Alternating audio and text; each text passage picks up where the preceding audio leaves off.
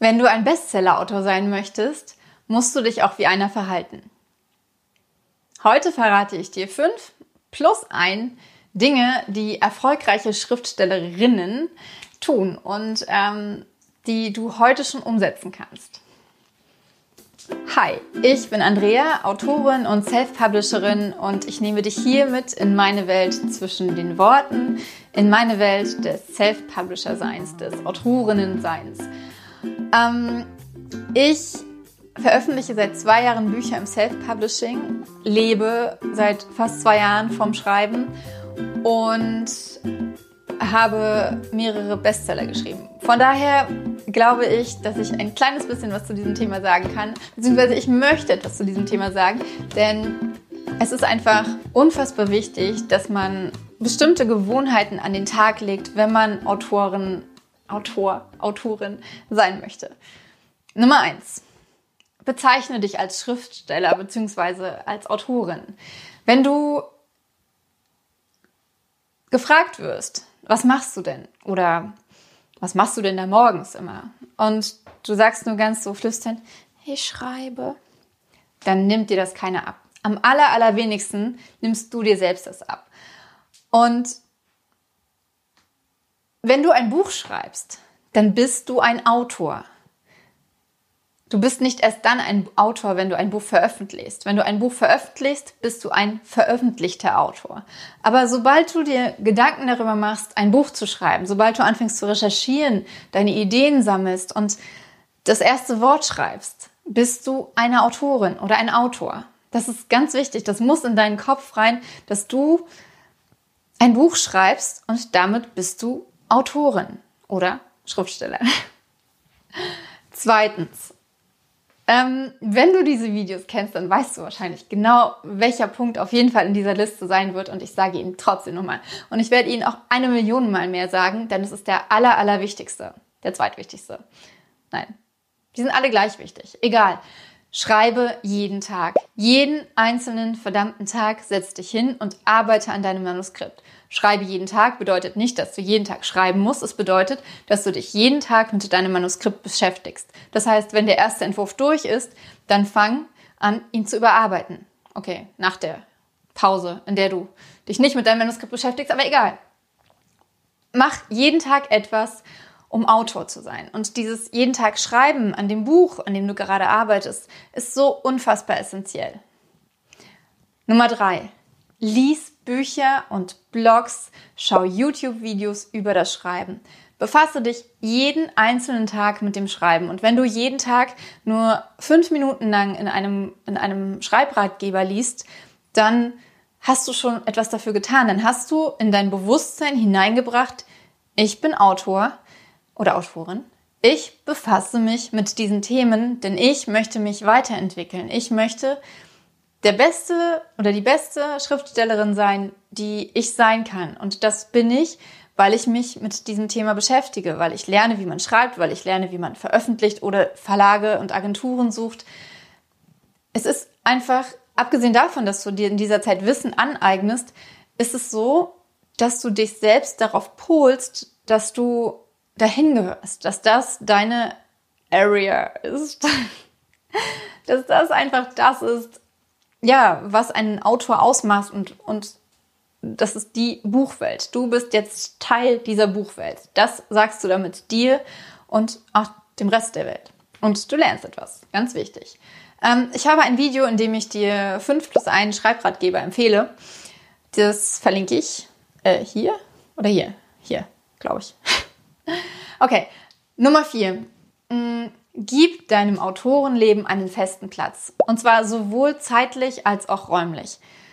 Schaff dir eine halbe Stunde jeden Tag. Oder 20 Minuten, wenn du nicht mehr schaffst. Am besten eine Stunde oder zwei Stunden. Je nachdem, wie es in deinen Alltag passt. Aber such dir einen festen Zeitpunkt. Der kann auch täglich variieren. Das kann montags, mittags um eins sein und dienstags abends um neun. Aber versuch es so fest wie möglich in, dein, in deinen Terminplan reinzupacken, wie du dir auch, ja, ähm, keine Ahnung, andere Sachen, gute Zeiten, schlechte Zeiten, was auch immer in deinen Terminplan hineinpackst. Nimm es als festen, als festen Teil deines, deines Tagesablaufes, als Termin mit dir selbst, dass du zu dieser Zeit dich mit dem Autorensein beschäftigst, mit dem Schreiben, mit dem Marketing, mit was auch immer. Und genauso wie zeitlich solltest du dir oder musst du dir, ich finde, man muss sich einen Raum schaffen. Und dieser Raum muss kein komplettes Arbeitszimmer sein. Es muss kein äh, Schreibtisch in der Ecke vom Schlafzimmer sein. Es kann auch einfach ein Regal sein, in dem du deine Schreibratgeber sammelst, in dem dein Laptop steht, in dem deine Notizen, deine Notizbücher gesammelt sind. Aber es sollte ein Ort sein, der dir zeigt, das ist mein Job. Also Nebenjob vielleicht, aber egal. Das ist mein Autorenjob. Hier sammle ich alles über mein Autorensein. Das ist meine Professional Area.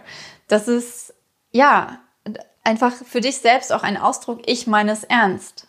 Und ich setze mich nicht einfach nur mit dem Laptop ähm, auf die Couch, was du natürlich trotzdem machen kannst. Das heißt nicht, dass du nur an diesem Ort schreibst.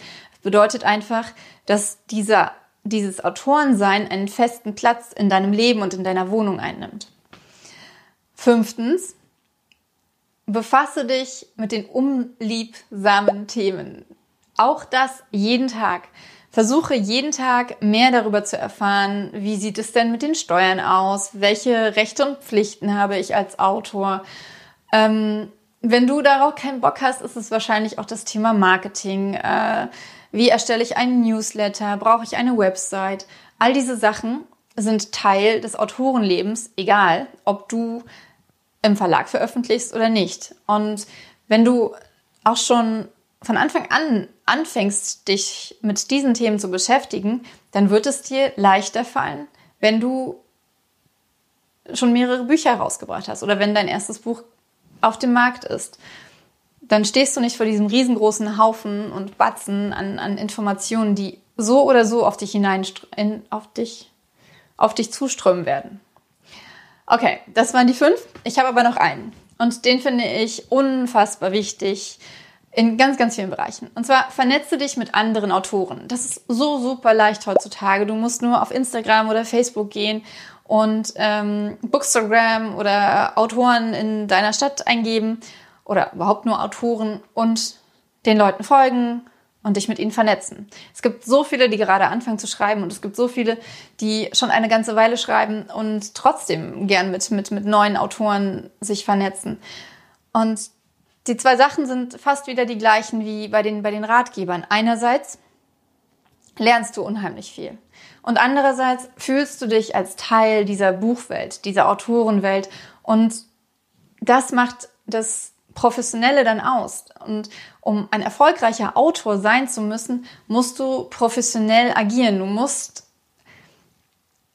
dich als Autor fühlen. Und wie ich anfangs gesagt habe, du musst die Gewohnheiten eines Autors bereits leben, auch wenn du dich noch nicht so fühlst. Und je mehr du dich darauf einlässt, auf das Autorenleben, desto mehr fühlst du dich auch als solcher, desto bewusster und selbstbewusster kannst du auftreten und sagen, ich bin Autorin.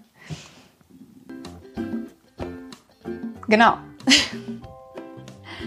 Welche Tipps hast du? Wie, was glaubst du, wie sieht der, der, welche Gewohnheiten muss eine Autorin, muss ein Autor innehaben? Wie muss er sich jeden Tag verhalten, damit, damit er oder sie Erfolg hat? Erzähl es mir gern. Ähm, ich freue mich mega, dass du bis hierhin gehört hast. Wenn äh, dir das Video gefallen hat, gib mir gerne einen Daumen hoch. Und wenn du keine Folge von diesem Podcast, von diesen Videos verpassen möchtest, klick jetzt auf Abonnieren, auch auf das kleine Klingelsymbol, damit dich die Nachrichten wirklich erreichen.